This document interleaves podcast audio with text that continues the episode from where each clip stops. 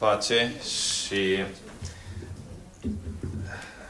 ne bucurăm să fim în această atmosferă de sărbătoare a școlii și ne bucurăm să fim în acest timp în care putem să sărbătorim și să ne aducem aminte din nou de moartea și învierea Domnului Isus Hristos. Și vrem ca cu inima să ne închinăm înaintea Domnului și să, să ascultăm uh, cuvântul Domnului, să continuăm să ne închinăm și să slăvim numele Domnului. Nu știu cum, uh, uh, când vedeți noastră că vine vara, uh, ne aducem aminte că se termină școala și uh, nu știu cum trăiți și cum vă aduceți aminte din uh, trecut, când, cum erau uh, uh, verile și vă știați că se termină școala. Eu mi-aduc încă aminte de uh, când era pe vremea noastră, când eram în clasa 8 -a, și pe vremea mea uh, se dădea examen de admitere ca să intre la liceu. Și țin minte și acum că uh, în, era primul mare examen în, în viața mea de copil. Și știu clasa mea, eram așa de, de, de, de uh, emoționați că avem acel examen și în perspectiva noastră, acel examen era cel mai important examen din viață. Și știu că diriginta care o aveam atunci ne spunea, nu e cel mai important ăsta. Dar noi, nu, ăsta e cel mai important, că ăsta deschide toate drumurile. Probabil uh, de asta a fost scos uh, acel examen. Dar uh, în înțelegerea noastră, dacă treceam acel examen, se rezolva totul în viață. După aia ne-am dat seama că diriginta avea dreptate. Și au venit și alte examene și alte lucruri în viață care uh, poate le vedeam și mă uitam și măi, dacă se rezolvă lucrul ăsta, sunt salvat. Poate ați avut și voi la, la, uh, în, în viața dumneavoastră așa sentimente, un lucru, un obstacol înaintea voastră care v-ați uitat și l-ați văzut și a zis, dacă pot să rezolv lucrul ăsta, dacă pot să iau jobul ăsta, dacă uh, se rezolvă problema asta de sănătate, dacă îmi iese reparația asta, sunt salvat. Totul se rezolvă. Totul se rezolvă. Și poate s-a rezolvat acel, acel lucru și mântuirea totuși nu a venit. Și a venit altul și altul și altul. Ce aș vrea să vorbesc în această dimineață, aș vrea să vorbesc despre o situație asemănătoare din viața poporului Israel. O situație în care poporul Israel a ajuns la, într-un moment limită, într-un moment în care au așteptat mântuirea și au pus nădejdea că vor primi mântuirea, dar totuși mântuirea n-a venit. Într-un moment în care au văzut că ceea ce se părea că le va da mântuire, totuși nu le-a dat mântuire. Și aș vrea să ne uităm în 1 uh, Samuel, în capitolul 17. Este un capitol mare și un capitol bine cunoscut. Și dacă ne uităm la 1 Samuel, capitolul 17, uh, vedem că acolo este vorba despre războiul cu filistenii și în mod specific despre David și Goliat. Și într-o primă fază, nu voi citi de, de la început acest tot capitol, dar într-o primă fază aș vrea să citesc versetele de la 1 la 11. Haideți să ne ridicăm în picioare și să citim aceste 11 versete. 1 Samuel, capitolul 17, de la versetul 1 la 11. Filistenii și-au strâns oștile ca să facă război și s-au adunat la Soco, o cetate a lui Iuda. Au tăbărât între Soco și Azeca la Efes Damim. Saul și bărbații lui Israel s-au strâns și ei. Au tăbărât în Valea Terebinților, s-au așezat în linie de bătaie împotriva filistenilor. Filistenii se așezaseră pe un munte de o parte și Israel pe un munte de cealaltă parte. Doar valea îi despărțea. Atunci a ieșit un om din tabăra filistenilor și a, și a înaintat între cele două oști, El se numea Goliat. Era din Gat și avea o înălțime de șase coți și o palmă. Pe cap avea un coif de aramă și purta niște zale de solzi în greutate de 5.000 de sicli de aramă. Avea niște tureci de aramă peste fluierele picioarelor și o pavăză de aramă între umeri. Coada suliței lui era ca un sul de țesut și ferul suliței cântărea 600 de sicli de fier. Cel ce-i purta scutul mergea înaintea lui. Filisteanul s-a oprit și vorbind de oștirilor lui Israel, așezat între șiruri de bătaie, le-a strigat. Pentru ce ieșiți să vă așezați în șiruri de bătaie? Nu sunt eu filistian? Și nu sunteți voi slujitorii lui Saul? Alegeți un om care să se pogoare împotriva mea. Dacă va putea să se bate cu mine și să mă omoare, noi vom fi robii voștri. Dar dacă îl voi birui și îl voi omorâi eu, voi ne veți fi robi nouă și ne veți sluji. Filisteanul a mai zis, arunc astăzi o ocară asupra oștirii lui Israel. Dați-mi un om ca să mă lupt cu el. Saul și tot Israelul au auzit aceste cuvinte ale filisteanului și s-au înspăimântat și au fost cuprinși de o mare frică. Amin. Tată, venim înaintea Ta și îți mulțumim pentru această zi.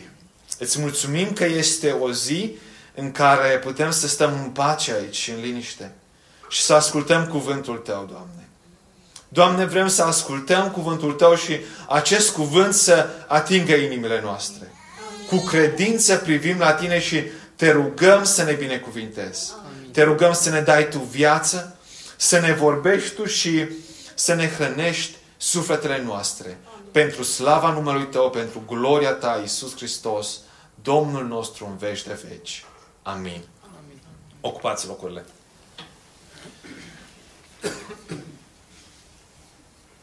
O întâmplare din viața poporului Israel cu Goliat, cu, da- cu David, care de obicei o citim copiilor.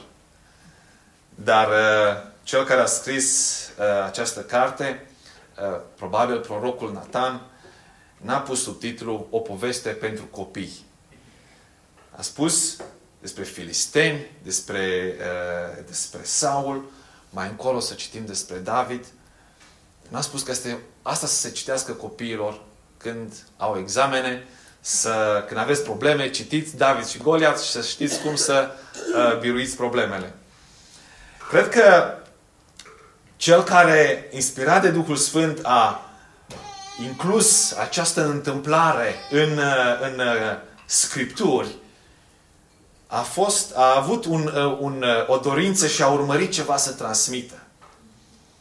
Și aș vrea să vedem în mesajul de astăzi niște modele care se înfățișează înaintea noastră. Niște modele care se înfățișează înaintea noastră. Și în acest prim text care l-am citit, vedem un model care ne fură atenția. Când citești despre Goliat, când, uh, poate dacă îl întrebi pe cineva ce știe el din, din Biblie, probabil asta este una din uh, uh, povestirile, chiar dacă cineva nu crede în Dumnezeu, dar își va aduce aminte că, băi, David și Goliat este o, o, o povestire celebră. Și cum David, un om uh, mic, un copil, un tânăr, l-a biruit pe Goliat, acest, acest uh, uriaș care, vedeți, cel care a scris acest text insistă cu atâta uh, detalii despre Goliat, despre mărimea și despre uh, caracteristicile lui Goliat. Un model care ne fură atenția. Dar ce este remarcabil în acest model care fură atenția este că atenția poporului Israel a fost furată de acest model. Și acest model care a atras atenția, de fapt, i-a adus pe poporul Israel în această stare de jale. Dacă ne aducem aminte din istoria poporului Israel, Saul era, era această, această întâmplare se Uh, uh, are loc în timpul primei domnii a lui uh, primului împărat din Israel. în timpul lui Saul, care Israel l-a cerut de la prorocul Samuel. Și dacă ne uităm puțin înapoi, în uh, capitolul uh, uh, în capitolul 8 vine în 1 Samuel capitolul 8 vin bătrânii lui Israel la Samuel și îi spun, versetul 5 Tu ești bătrân și copiii tăi nu calcă pe urmele tale. Acum pune un împărat peste noi să ne judece cum au toate neamurile. Samuel n-a văzut cu plăcere faptul că ziceau, dă un împărat ca să ne judece. Și Samuel s-a rugat Domnului.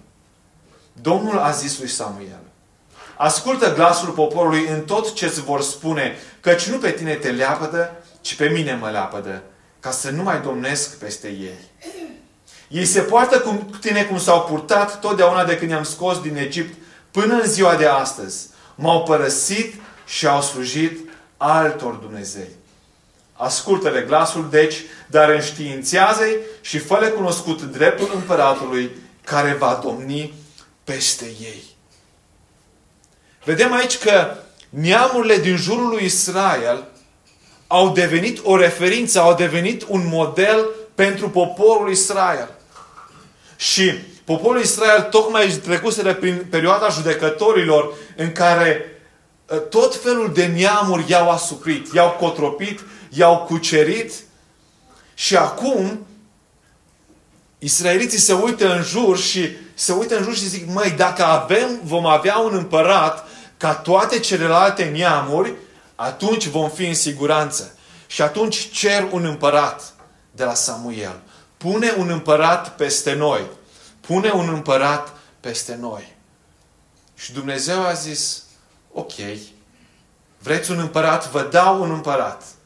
Luați un împărat. Și dacă am citit felul în care Saul a atras atenția poporului Israel, care era mai, mai înalt decât toți ceilalți, probabil că israeliții s-au uitat la Saul și au zis, da, uite un împărat puternic, un bărbat înalt, el ne va conduce. El ne va izbăvi.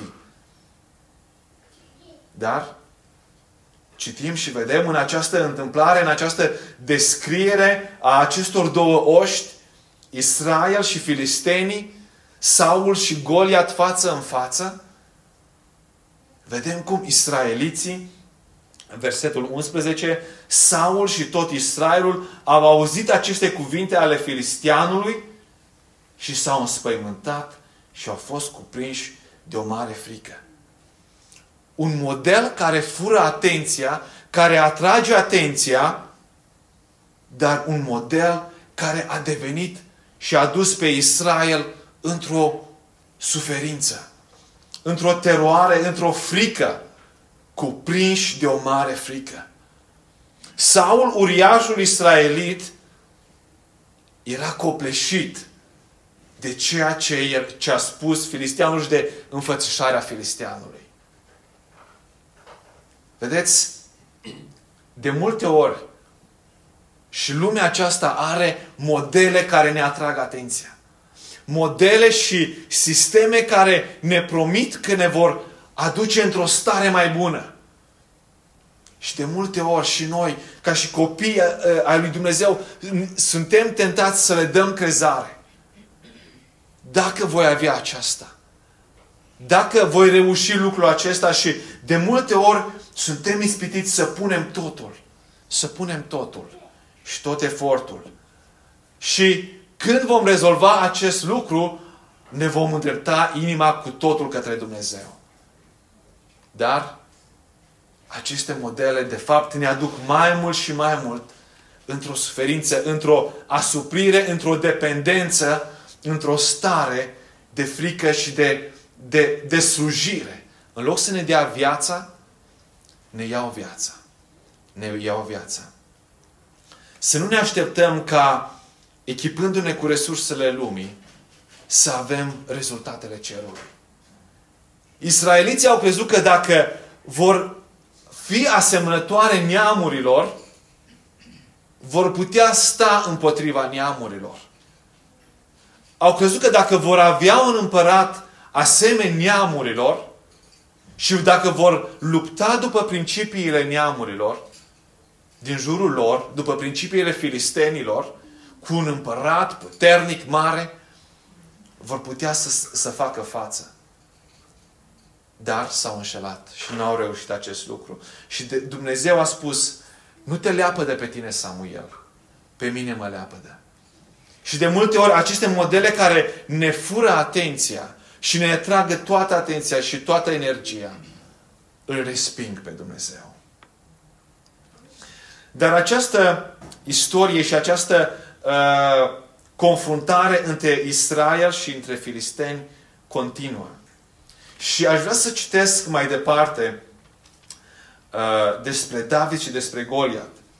Și să citesc de la versetul 12.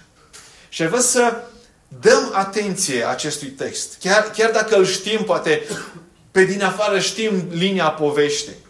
Dar aș vrea să-l citim și să vedem ceea ce cel care a scris, inspirat de Duhul lui Dumnezeu, ne, ne atrage și ne vorbește despre David și despre această confruntare. Și David era fiul Efratitului, aceluia din Betleemul lui Iuda, numit Isai, care avea opt fii. Pe vremea lui Saul, lui Saul, el era bătrân, înaintat în vârstă. Cei trei fii mai mari al lui Isai urmaseră pe Saul la război. Întâiul născut din cei trei fii al lui, care pornise la război, se numea Eliab. Al doilea Abinadab și al treilea Shama. David era cel mai tânăr și când cei trei, uh, cei trei mai mari au urmat pe Saul, David a plecat de la Saul și s-a întors la Betleem ca să pască oile tatălui său. Filisteanul înainta dimineața și seara și s-a înfățișat astfel timp de 40 de zile. Isai a zis fiului său David, ia pentru frații tăi efa aceasta de grâu prăjit și aceste zece pâini și aleargă în tabără la frații tăi. Du-și aceste zece cașuri de brânză căpetinii care este peste mia lor. Să vezi, da, uh, să vezi dacă frații tăi sunt bine și să-mi aduci vești temeinice. Ei sunt cu Saul și cu toți bărbații lui Israel în, vața, în Valea Terebinților, în război cu filistenii. David s-a sculat dis de dimineață, a lăsat oile în seamă unui pasnic și a luat lucrurile și a plecat cum îi poruncise Isai.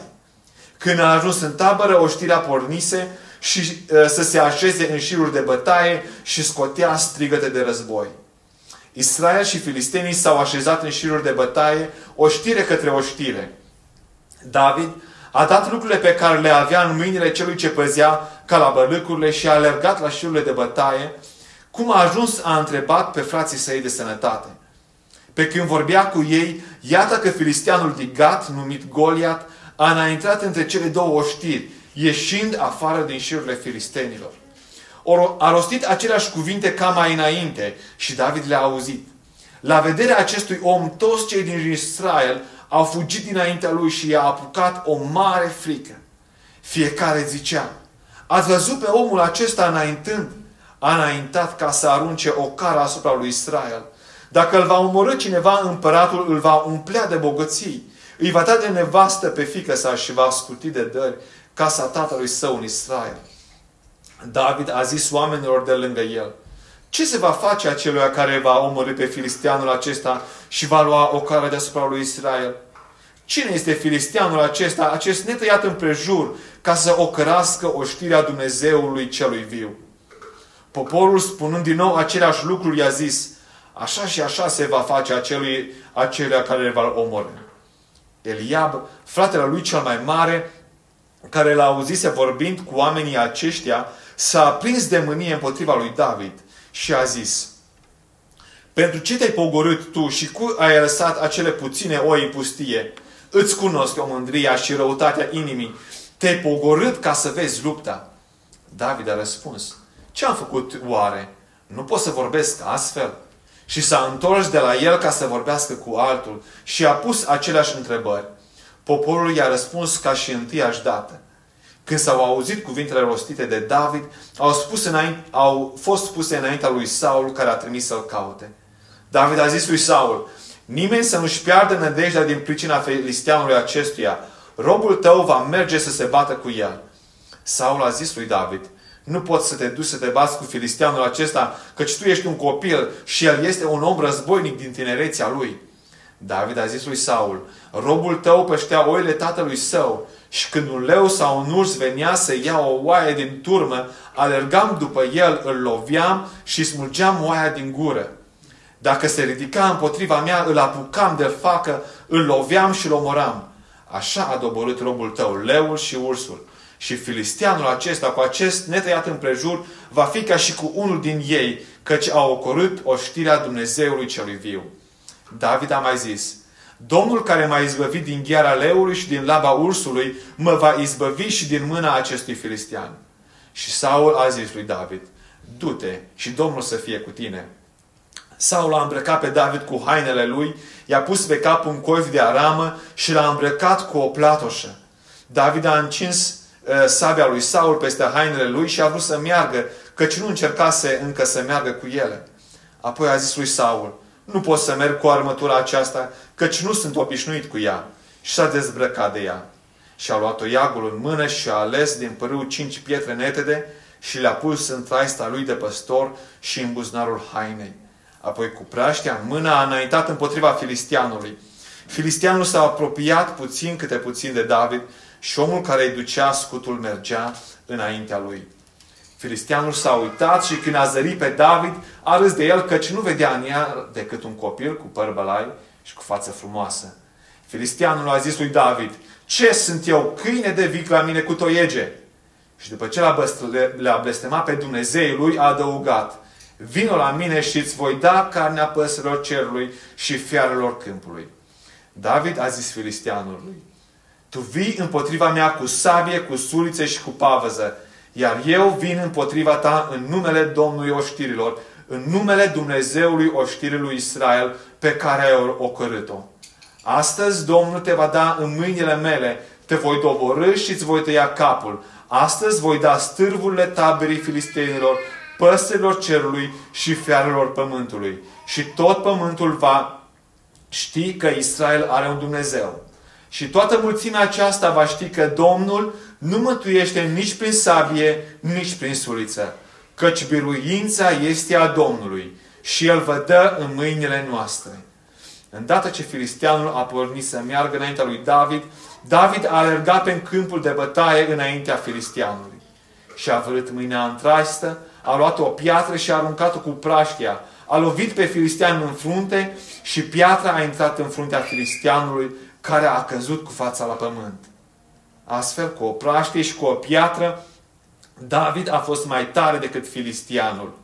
L-a trântit la pământ și l-a omorât, fără să aibă sabie în mână. A alergat, s-a oprit lângă filistian, i-a luat sabia pe care i-a scos-o din teacă, l-a omorât și i-a tăiat capul. Filistenii, când au văzut că uriașul lor a murit, au luat-o la fugă. Și bărbații lui Israel și Iuda au dat chiote și au pornit în urmărirea filistenilor până în vale și până la porțile Ecronului. Filistenii răniți de moarte au căzut pe drumul care duce la Așarim, până la Gat și până la Ecron. Și copiii lui Israel s-au întors de la urmărirea filistenilor și le-au jăfuit tabăra. David a luat capul filisteanului și l-a dus la Ierusalim și a pus armele filisteanului în cortul său. Când a văzut Saul pe David mergând împotriva filisteanului, a zis lui Abel, căpetenia oștirii, al cui fiu este tânărul acesta, Abner? Abner a zis, pe sufletul tău, împărate, că nu știu. Întreabă, dar al cui fiu este tânărul acesta, a zis împăratul. Și când s-a întors David, după ce omulse pe filistean, Abner l-a luat și l-a dus înaintea lui Saul. David avea în mână capul filisteanului. Saul i-a zis, al cui fiu ești, tinere? Și David a răspuns, sunt fiul robului tău, Isai Betleemitul. Amin. Am văzut un model în, la Goliat, un model care fură atenția. Și am citit acum despre David. Despre David, care este un model atipic. Un model atipic. David vine la tabără. Și David nu era cu toți ceilalți. Dar vedem că era necesar tuturor celorlalți. Tatăl său, Isai, îl trimite pe David la o știre cu ceva mâncare ca să susțină oștirea. Pentru că oștirea era în luptă. David este un model atipic. Când ajunge David și întreabă ce se întâmplă acolo când vede acea uh, confruntare între cele două oștiri, David este ridiculizat și este mustrat de fratele său. David este luat peste picior și uh, fratele său îi vorbește cu cuvinte grele. Și David face această declarație plină de îndrăzneală și spune, eu mă voi lupta împotriva, uh, împotriva filistianului. Și Saul îl ia și spune, ok, poți să mergi înainte și să, să te lupți? Și Saul, după obiceiul din, din uh, oștirii lui, îi dă, vrea să-l îmbrace cu, cu, uh, cu armura lui. Dar David încearcă să ia acea armură și vede că nu poate să lupte, nu poate să, uh, să o folosească. Și David leapă de armura aceasta. David, în această confruntare care o are cu acest filistean, nu se folosește de armura aceasta. Vedem aici în David un model atipic, un model de, de, de luptător diferit. Nu este, în, nu este în, în acea armată, nu se lasă impre, uh, impresionat de, uh, de ceea ce este în jurul lui. Și mai vedem ceva la David. David este singurul și primul din acest text care l-am citit, care identifică ide- și uh, declară identitatea poporului Israel. Dacă în, în textul de la 1 la 11 în această confruntare între Israel și filisteni. Israeliții sunt uimiți și sunt copleșiți de puterea filistenilor. Dar nu vedem nici când și nici unde ca ei să cheme numele lui Dumnezeu. Ei sunt, israeliții sunt oștirea lui Saul. Și chiar, uh, chiar Goliat spune, nu sunteți voi slujitorii lui Saul. Voi sunteți slujitorii lui Saul. Dar David spune, cum poate acest filistean să arunce o cară peste oștirea Domnului? Vedeți, de-a lungul timpului, israeliții căutând acest și uitându-se la acest model care fura atenția și-au pierdut identitatea de oștire a lui Dumnezeu și au devenit oștirea lui Saul. Dar David acest model atipic spune, voi sunteți oștirea lui Dumnezeu și recunoaște, este singurul care spune, doar Dumnezeu poate să-mi dea izbăvirea. Și Saul îi zice lui, lui David, du-te și Domnul să fie cu tine. Dar poate mai degrabă spune, uh, du-te și când vei muri o să căutăm să-ți facem o mormântare onorabilă și vom spune că ai murit pentru Dumnezeu, pentru știrea lui Dumnezeu.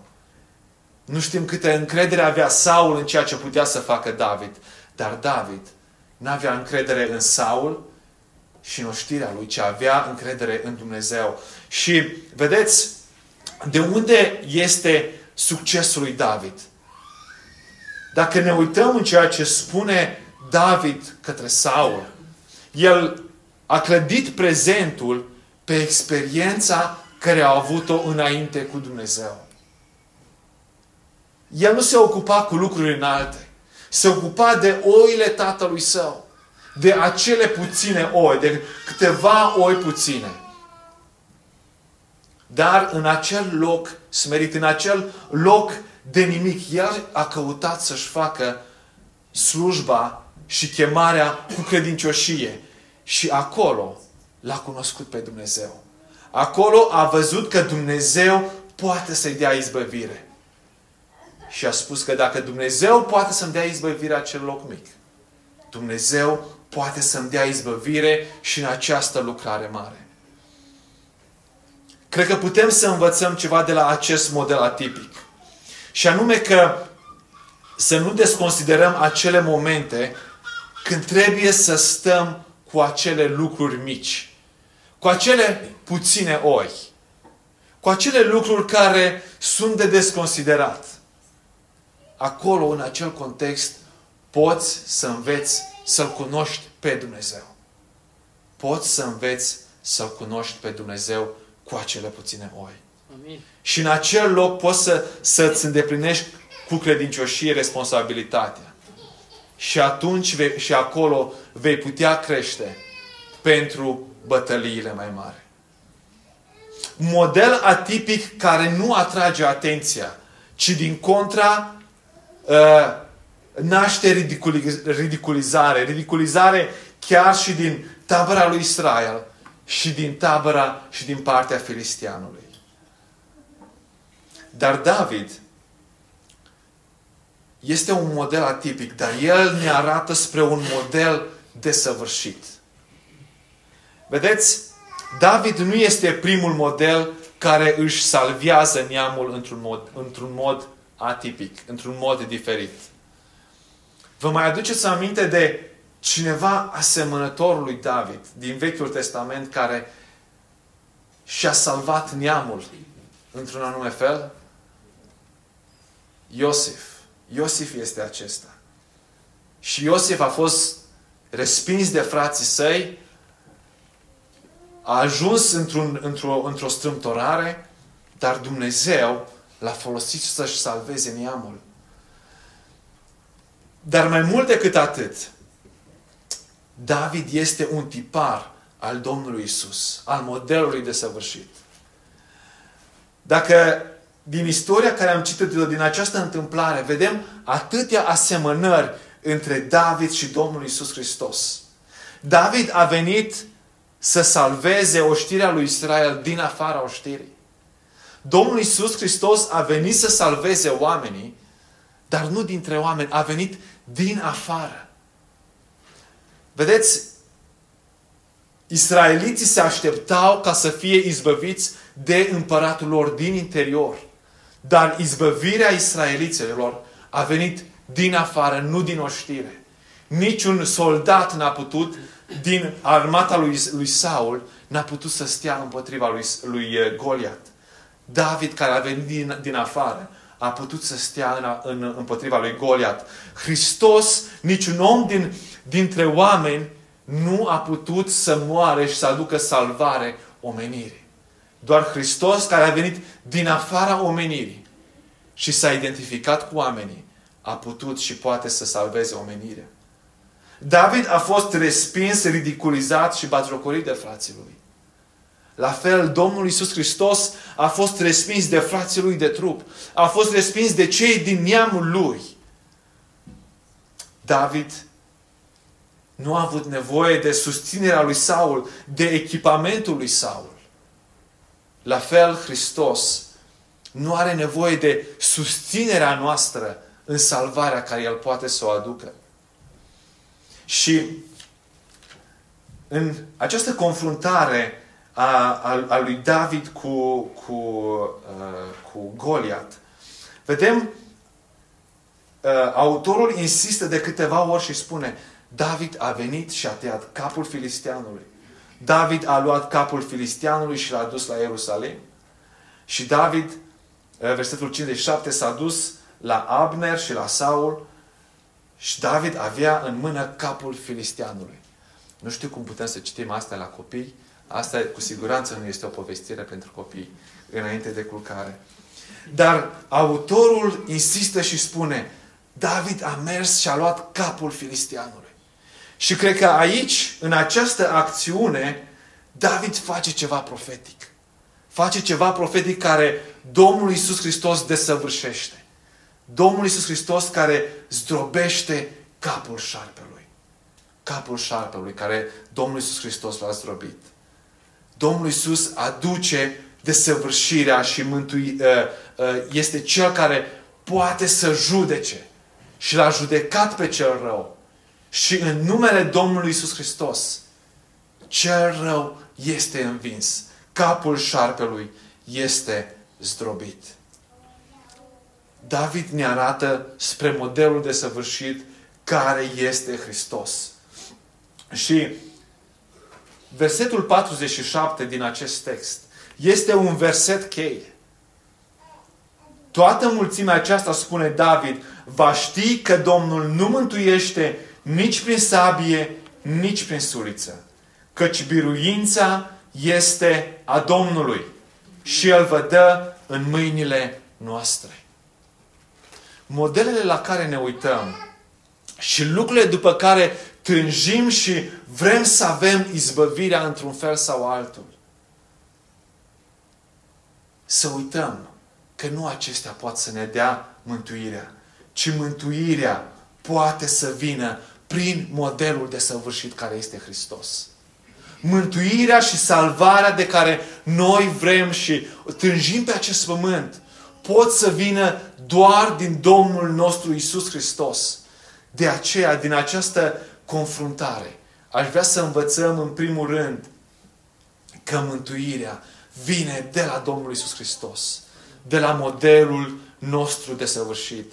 Ceea ce vrem să obținem prin modelele pe care le urmăm, putem să obținem doar dacă suntem în modelul de săvârșit, în Hristos. Să fim în Hristos. Și nu putem fi și în Hristos, dar purtând armura lui Saul.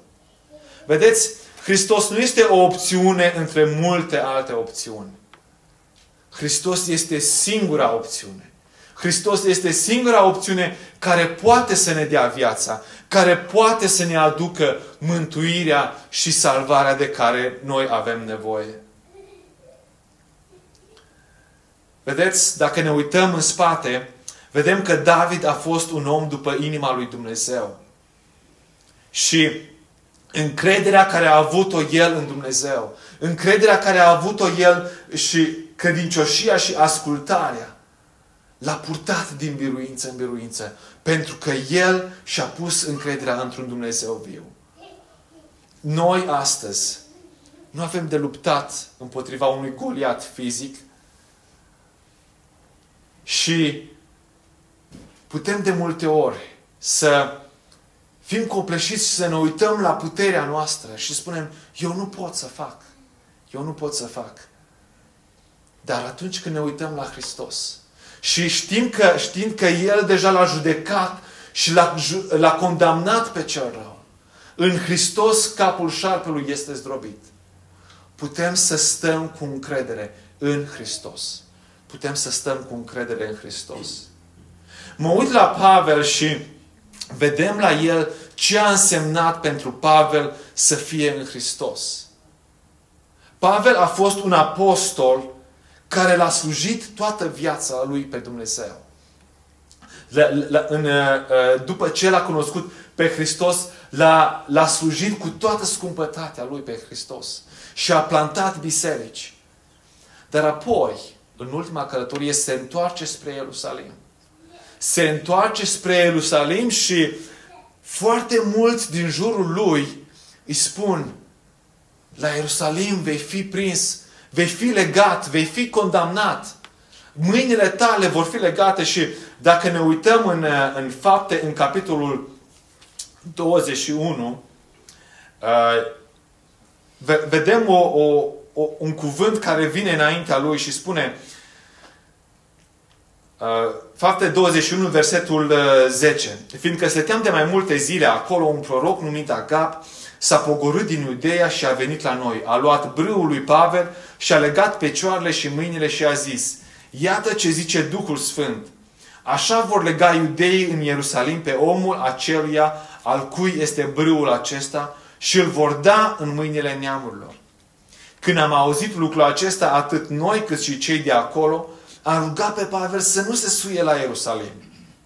Atunci Pavel a răspuns, ce faceți de plângeți așa și îmi rupeți inima? Eu sunt gata nu numai să fiu legat, dar chiar să și mor în Ierusalim pentru numele Domnului Isus. Dacă am văzut că nu putem îndupleca, ne-am, n-am mai stăruit și am zis, facă-se voia Domnului. Vedem că, David, că Pavel aici era în Hristos. Și el merge și merge, știe că în Ierusalim va fi legat și va fi dat în mâinile neamurilor. Are aici un cuvânt profetic și spune, așa se va întâmpla. Și Pavel zice, nu mai muiați inima, eu sunt gata să-mi dau viața pentru numele Domnului Isus Hristos. Și îmi spune Pavel, de ce faci, acea, de ce faci așa? Este o pierdere pentru biserică. Dar mai târziu și după multă vreme, versetul, uh, capitolul 23, vedem planul lui Dumnezeu. Uh, capitolul 23 din fapte, versetul 11.